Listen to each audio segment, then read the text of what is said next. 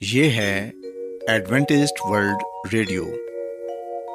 آئیے سامعین، پروگرام سنتے ہیں صدائے امید۔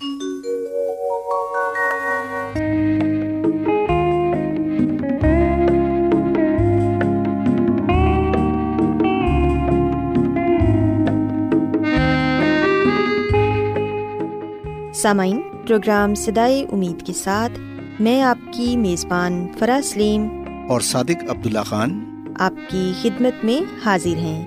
ہماری طرف سے آپ تمام سامعین کی خدمت میں آداب۔ سامعین امید کرتے ہیں کہ آپ سب خدا تعالیٰ کے فضل و کرم سے خیریت سے ہیں۔ اور ہماری یہ دعا ہے کہ آپ جہاں کہیں بھی رہیں خدا مند خدا آپ کے ساتھ ہوں اور آپ کی حفاظت اور رہنمائی کریں۔ سامعین اس سے پہلے کہ آج کے پروگرام کو شروع کیا جائے آئیے پہلے پروگرام کی تفصیل سن لیں۔ پروگرام کا آغاز ایک گیت سے ہوگا اور اس کے بعد بچوں کے لیے بائبل کہانی پیش کی جائے گی۔ اور سامعین، پروگرام کے آخر میں خدا تعالیٰ کے پاکلام سے پیغام پیش کیا جائے گا۔ اور اس کے علاوہ پروگرام میں روحانی گیت بھی شامل کیے گئے ہیں۔ تو سامعین، آئیے آغاز اس خوبصورت گیت سے کرتے ہیں۔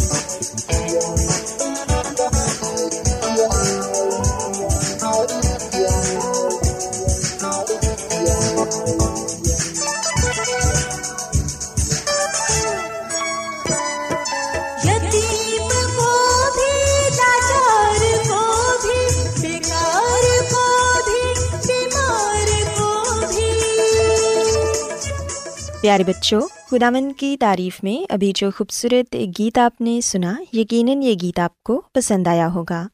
اب وقت ہے کہ بائبل کہانی آپ کی خدمت میں پیش کی جائے۔ سو بچوں، آج میں آپ کو بائبل مقدس میں سے یسمسی کی ایک خوبصورت تمثیل کے بارے بتاؤں گی، جس میں یسمسی نے اچھے اور برے بیج کا ذکر کیا ہے۔ پیارے بچوں، اگر ہم بائبل مقدس میں سے متی رسول کی انجیل اس کے تیرہویں باپ کی چوبیسویں آیت سے لے کر تیسویں آیت تک پڑھیں تو یہاں پر ہمیں یہ تمثیل پڑھنے کو ملتی ہے۔ ہم دیکھتے ہیں کہ بائبل مقدس میں یہ لکھا ہے کہ ایک دفعہ ایک آدمی نے اپنے کھیت میں بیج بویا۔ بیج ساری زرخیز زمین میں گرا اور جلد ہی نمدار زمین نے اسے ڈھانپ لیا۔ ضرور تھا کہ فصل بھی اچھی ہوگی، پر ایسا ہوا کہ رات کے وقت جب بیج بونے والا سویا ہوا تھا تو اس کے دشمن کھیت میں داخل ہوئے اور انہوں نے اچھے بیج میں برا بیج بھی بو دیا۔ اب کھیت میں اچھا اور برا دونوں قسم کا بیج مل گیا۔ بس جب بیج پھوٹا اور پودے اگائے تو وہ دونوں قسم کے پودے ایک ہی طرح نشو نما پانے لگے۔ وہ ایک دوسرے سے اتنے ملتے جلتے تھے کہ پہلی نظر میں ان میں فرق کرنا مشکل تھا۔ لیکن جب دونوں پر بالیں لگیں تو ان کا فرق فوراً نمایاں ہو گیا۔ پیارے بچوں کلامی مقدس میں ہم پڑھتے ہیں کہ اس آدمی کے نوکر اس خوفناک انکشاف کے ساتھ اپنے مالک کے پاس گئے اور جا کر پوچھنے لگے کہ، اے خدا مند کیا تو نے اپنے کھیت میں اچھا بیج نہ بویا تھا؟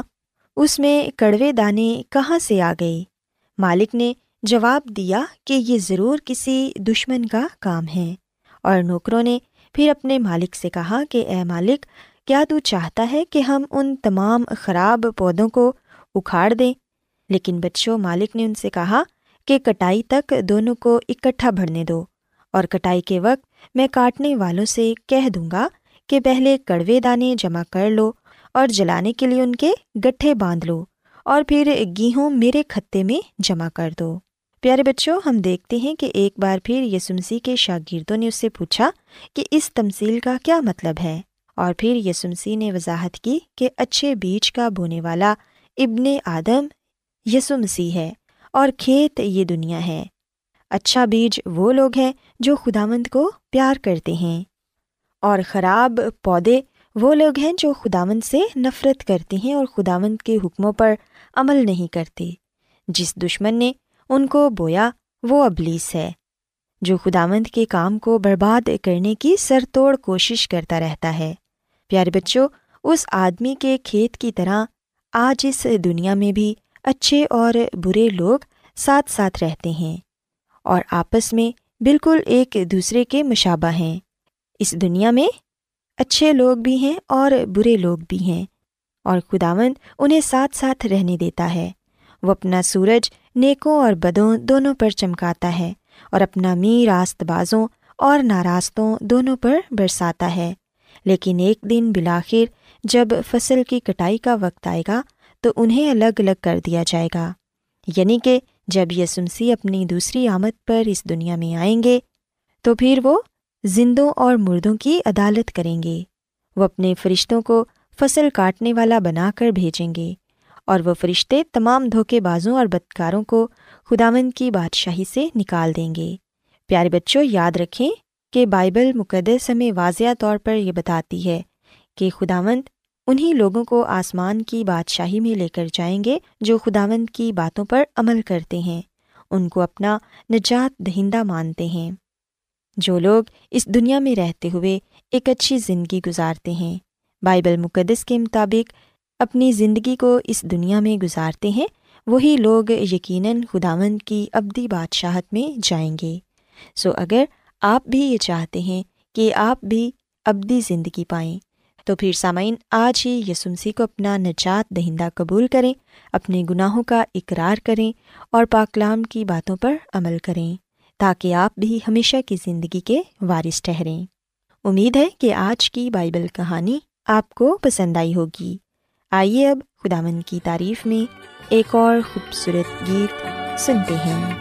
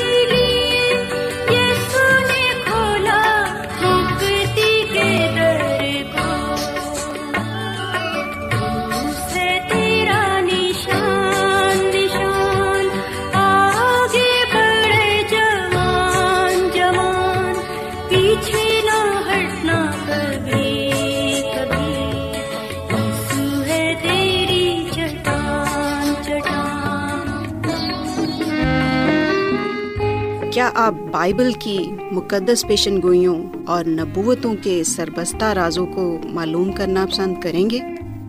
کیا آپ دنیا کے ایسے رجحانات کے باعث پریشان ہیں جو گہری طریقے کا اشارہ دیتے ہیں؟ ایڈونٹیسٹ ورلڈ ریڈیو سنتے رہیے جو آپ سب کے لیے صدائے امید ہے۔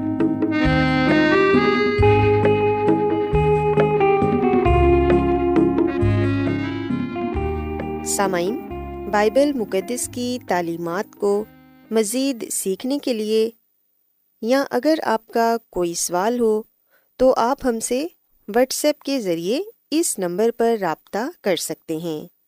ہمارا واٹس ایپ نمبر ہے صفر صفر نو دو تین ایک صفر ایک سات چھ سات نو چھ دو۔ نمبر ایک بار پھر نوٹ کر لیں۔ Zero zero nine two three one zero one seven six seven nine six two آج بہت لوگ گہرے روحانی علم کی تلاش میں ہیں۔ وہ اس پریشان کن دنیا میں راحت اور خوشی کے خواہش مند ہیں۔ اور خوشخبری یہ ہے کہ بائبل مقدس آپ کی زندگی کے مقاصد کو ظاہر کرتی ہے۔ اے ڈبلیو آر پر ہم آپ کو خدا کا کلام سکھاتے ہیں، جو اپنی گواہی آپ ہے۔ سامعین، آپ ہمارا پروگرام انٹرنیٹ پر بھی سن سکتے ہیں۔ ہماری ویب سائٹ ہے W W W dot A W R dot O R G سامعین، اب وقت ہے کہ کلام کا بکیا حصہ پیش کیا جائے۔ سو آئیے خداون کے خادم عظمت ایمینول سے پیغام سنتے ہیں۔ مسیح میں میرے عزیزو، آئے ہم اب کچھ دیر کے لیے اس بات کو دیکھیں، اس بات کو جانیں کہ اس حوالے سے کیا مراد ہے۔ جیسا کہ دانیل کی کتاب کے آٹھ باپ کی چودھویں عتم لکھا ہے، اور اس نے مجھ سے کہا کہ دو ہزار تین سو صبح شام تک اس کے بعد مقدس پاک کیا جائے گا۔ سو جیسا کہ ہم نے کفارے کے دن کے بارے میں جانا، جو خدا کی عدالت کو بھی ظاہر کرتا ہے، یاد رکھیے گا کہ کفار کا دن آسمانی مقدس میں خدا کی عدالت کی ایک مثال تھی، جو مسی کے دوبارہ آنے سے عین پہلے واقعہ ہوگی۔ سو دو ہزار تین سو صبح شام سے کیا مراد ہے؟ دانیل کی کتاب کے آٹھ باپ کی سولہویں اور سترویں آیت میں لکھا ہے، اور میں نے الائی میں سے آدمی کی آواز سنی جس نے بلند آواز سے کہا کہ، اے جبرائیل، اس شخص کو اس رویا کے معنی سمجھا دے۔ چنانچہ وہ جہاں میں کھڑا تھا نزدیک آیا اور اس کے آنے سے میں ڈر گیا اور منہ کے بل گر پڑا، پر اس نے مجھ سے کہا، اے آدمزاد، سمجھ لے، یہ رویا آخری زمانے کی بابت ہے۔ میں نے تیرے لیے ایک ایک سال کے بدلے ایک ایک دن مقرر کیا ہے۔ سو مسیح میں میرے عزیزو، نبوتی طور پر ایک دن ایک سال کے برابر ہے اور ایک سال ایک دن کے برابر۔ سو تیئیس سو جو نبوتی دن بیان کیے گئے ہیں، تیئیس سو صبح و شام کی جو پیشن گوئی ہے، نبوتی جو عدد ہے، ہم دیکھتے ہیں کہ یہ حقیقی سال ہے، تیئیس سو سال۔ اور اگر بائبل ہمیں تیئیس سو سال کا نقطۂ آغاز بتاتی ہے، تو ہم آسانی سے اختتامی نقطے کا حساب لگا سکتے ہیں۔ سو یہ جو سال ہیں، ان میں ہم بائبل مقدس کی بہت سی سچائیوں کو جاننے والے بنتے ہیں، اور اس میں ہم دیکھتے ہیں کہ بہت سے واقعات رونما ہوئے۔ جس میں مسیح یسو کی خدمت بھی شامل ہے، جس میں مسیح یسو کی موت بھی شامل ہے، اور پھر دوسرے واقعات ہیں۔ دانیل کی کتاب کے نویں باپ کی چوبیسویں آیت میں جیسا کہ ہم پڑھتے ہیں کہ تیرے لوگوں اور تیرے مقدس شہر کے لیے ستر ہفتے مقرر کیے گئے ہیں۔ سو یاد رہے کہ تیرے لوگ اور مقدس شہر سے مراد ہے دانیل کا شہر یعنی کہ یروشلم، اور تیرے لوگوں سے مراد دانیل کے لوگ یعنی کہ یہودی لوگ۔ سو جب ہم دانیل کی کتاب کے نویں باپ کی چوبیسویں عید پڑھتے ہیں کہ تیرے لوگ یعنی کہ دانیل کے لوگ، اور تیرے مقدس شہر یعنی کہ جو دانیل نبی کا شہر تھا، یروشلم، اس کے لیے ستر ہفتے مقرر کیے گئے ہیں۔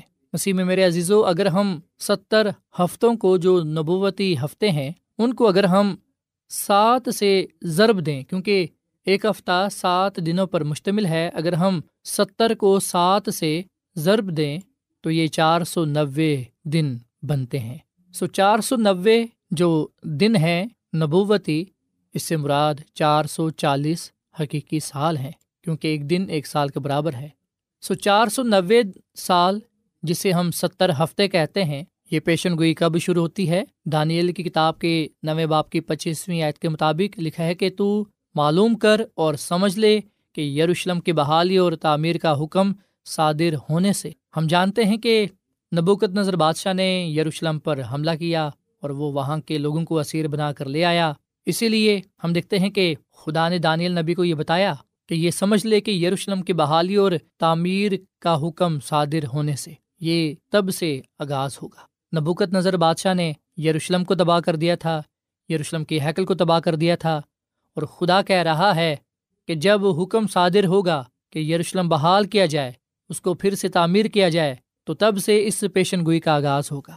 سو مسیح میں میرے عزیزو، یہ جو ستر ہفتے ہیں یا چار سو نوے سال ہیں، اس پیشن گوئی کا آغاز اور تیئیس سو صبح شام والی پیشن گوئی کا آغاز اس وقت ہوتا ہے جب یروشلم کی بحالی اور تعمیر کا حکم صادر ہوتا ہے۔ دانیل کی کتاب کے نویں باپ کی پچیسویں عید میں لکھا ہے کہ ممسو فرما روا تک سات ہفتے اور باسٹھ ہفتے ہوں گے، تب پھر بازار تعمیر کیے جائیں گے اور فصیل بنائی جائے گی مگر مصیبت کے ایام میں۔ سو یاد رکھیے گا، چار سو ستاون قبل مسیح میں فرمان جاری کیا گیا۔ یروشلم کی تعمیر کا، یروشلم کی بحالی کا۔ اور یہ حکم اور تکشتہ بادشاہ کی طرف سے چار سو ستاون قبل مسیح میں جاری ہوا۔ اس سے یہودیوں کو عذرا نبی کی قیادت میں یروشلم کو دوبارہ تعمیر کرنے کی اجازت ملی۔ اور اس بات کا ذکر ہم عذرا نبی کتاب کے ساتویں باپ میں پاتے ہیں۔ مسیح میں میرے عزیز و بائبل مقدس کے حوالے کے مطابق ستر ہفتے فیصلہ کن یا اختتام کے تھے۔ سو جو ستر ہفتے ہیں، جس سے مراد چار سو نوے سال ہیں، یہ وہ پہلا حصہ ہے جو یہودیوں کے لیے ہے۔ اور اس کے ساتھ ساتھ یہ بھی یاد رکھیے گا کہ نہ صرف ستر ہفتے کی پیشن گوئی، بلکہ تیئیس سو صبح شام کی پیشن گوئی جو تیئیس سو سال پر مشتمل ہے، اس کا بھی آغاز چار سو ستاون قبل مسیح سے ہوا۔ سو ستر ہفتوں کی پیشن گوئی تین حصوں میں تقسیم ہے، سات ہفتے، باسٹھ ہفتے اور سترواں ہفتہ۔ سو سات ہفتے، انچاس سال۔ اس وقت کی نشاندہی کرتے ہیں، جب یروشلم کی تعمیر نو ہوئی۔ ان سات ہفتوں کے بعد باسٹھ ہفتے یعنی کہ چار سو چونتیس سال ہوں گے، جو ممسو فرما روا کی جانب رہنمائی کرتے ہیں۔ ممسو کا جو مطلب ہے، وہ ہے مسیحا۔ اور مسیحا کا مطلب ہے ممسو یعنی کہ مسا کیا ہوا۔ مسیح میں میرے عزیز و ستائیس عیسویں کے سال میں مسیحا یعنی یس مسیح کا بپتسمہ ہوا اور مسیحا یعنی کہ یس مسیح اپنے مشن کے لیے رح القدس کے ذریعے سے مخصوص کیا گیا۔ اور پھر ہم دیکھتے ہیں کہ سترویں ہفتے میں مزید اہم واقعات رونما ہوئے۔ سو اس سے پہلے کہ میں ان واقعات کے بارے میں مزید بتاؤں، میں لوکا کی انجیل کے تیسرے باپ کی اکیسویں عید پڑھنا چاہوں گا، جہاں پر ہم اس صداقت کو پاتے ہیں، یہ تصدیق پاتے ہیں کہ مسی کو روح القدس سے مسا کیا گیا۔ لوکا کی انجیل کے تین باپ کی اکیسویں عید میں لکھا ہے کہ جب سب لوگوں نے بپتسمہ لیا اور یسو بھی بپتسمہ پا کر دعا کر رہا تھا، تو ایسا ہوا کہ آسمان کھل گیا۔ سو آسمان کا کھل جانا اور پھر کبوتر کا مسی کے اوپر ٹھہرنا۔ اس بات کا ثبوت ہے کہ مسی کو مسا کیا گیا۔ اور لوکا کی انجیل کے تین باپ کی پہلی عید میں لکھا ہے کہ تبریوس کیسر کی حکومت کے پندرہویں برس، جب پینتوس پیلاتوس یہودیا کا حاکم تھا۔ سم دیکھتے ہیں کہ کس طرح یہ نشاندہی کی گئی ہے کہ مسی کو مسا کیا گیا کب؟ جب پینتوس پلاتوس کی حکومت تھی۔ سو یہ ستائیسویں عیسویں کا دور تھا۔ اس کے بعد ہم دیکھتے ہیں کہ پاکلام میں لکھا ہے کہ باسٹھ ہفتوں کے بعد وہ ممسو قتل کیا جائے گا اور وہ ایک ہفتے کے لیے بہتوں سے عہد قائم کرے گا۔ سو مسیح میں میرے عزیزو یہ جو ایک نبوتی ہفتہ ہے جو سات سال بنتے ہیں، ہم دیکھتے ہیں کہ اس دوران جو ایک اہم واقعہ رونما ہوا، وہ تھا ممسو قتل کیا گیا۔ متی کی انجیل کے چوبیسویں باپ کے اٹھائیسویں عتم لکھا ہے مسی یسو نے کہا، کیونکہ یہ میرا وہ عہد کا خون ہے جو بتھیروں کے لیے گناہوں کی معافی کے واسطے بہایا جاتا ہے۔ اور جیسا کہ ہم دانیل کی کتاب کے نویں باپ کی ستائیسویں عتم میں پڑھتے ہیں، اور نصف ہفتے میں ذبیا اور ہدیے مقوف کرے گا۔ سو مسیح میں میرے عزیز و اکتیس عیسویں میں مسیح یسو کو مسلوب کیا گیا۔ سو دانیل کی کتاب کے نویں باپ کی چھبیسویں آیت میں مسی یسو کی موت کا حوالہ پیش کیا گیا ہے۔ پھر مسیحا ایک ہفتہ کے لیے بہتوں سے عہد قائم کرے گا۔ اس سے مراد یہ ہے کہ مسی یسو اپنے مشن کو پورا کرے گا، نجات کے منصوبے کو پورا کرے گا اور ستائیس عیسویں سے چونتیس عیسویں کے دوران یہ آخری ہفتہ شروع ہوتا ہے، جس میں نصف ہفتے میں ذبیا اور ہدیہ معقوف ہو جاتا ہے۔ وسیم میرے عزیز و بپتسمہ پانے کے ساڑھے تین برس بعد یہ اس وقت کا درمیانی حصہ ہے۔ مسیسو نے خود کو نئے عہد کی حتمی اور کامل قربانی کے طور پر پیش کرتے ہوئے قربانی والے نظام کا خاتمہ کر دیا۔ یعنی نبوتی نقطۂ نظر سے اب اس کی اہمیت نہیں رہی۔ اب جانوروں کی قربانی کی کوئی ضرورت نہیں رہی۔ سترویں ہفتے والی پیشن گوئی کے آخری ہفتے کا اختتام چونتیس عیسوی میں ہوتا ہے، جب اسٹیفنس کو شہید کیا جاتا ہے۔ سو مسیح میں میرے عزیز و دانیل کی کتاب کے نویں باپ میں ہم مسیحا یعنی کہ مسی یسو کے بارے میں پڑھتے ہیں۔ اور مسی یسو کے کلام سے اس بات کی تصدیق ہوتی ہے کہ مسی یسو ہم سے نیا عہد باندھتا ہے۔ کیونکہ مسی یسو نے کہا کہ یہ میرا وہ عہد کا خون ہے جو بتھیروں کے لیے گناہوں کی معافی کے واسطے بہایا جاتا ہے۔ مسیح میں میرے عزیز و جب وقت پورا ہو گیا تو مسیح یسو کو مسلوب کیا گیا۔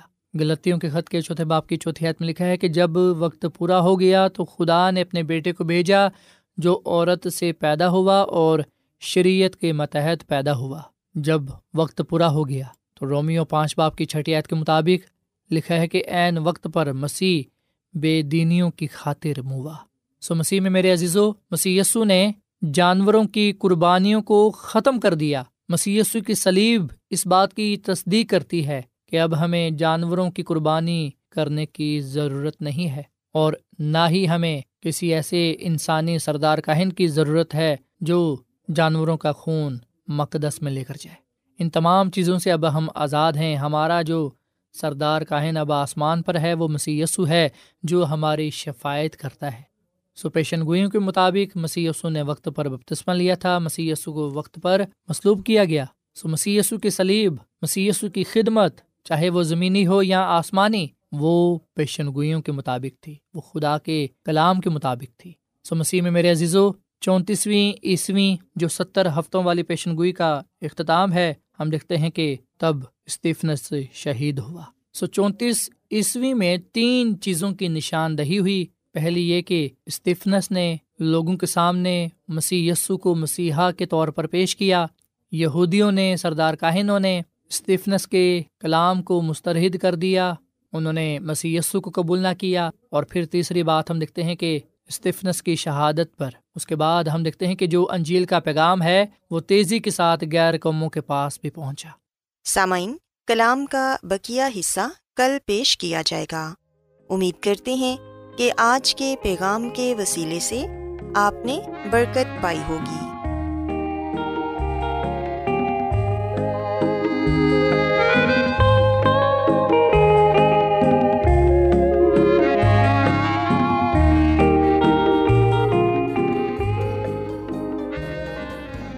روزانہ ایڈوینٹسٹ ورلڈ ریڈیو چوبیس گھنٹے کا پروگرام جنوبی ایشیا کے لیے اردو، انگریزی، پنجابی، پشتو، سندھی اور بہت سی زبانوں میں پیش کرتا ہے۔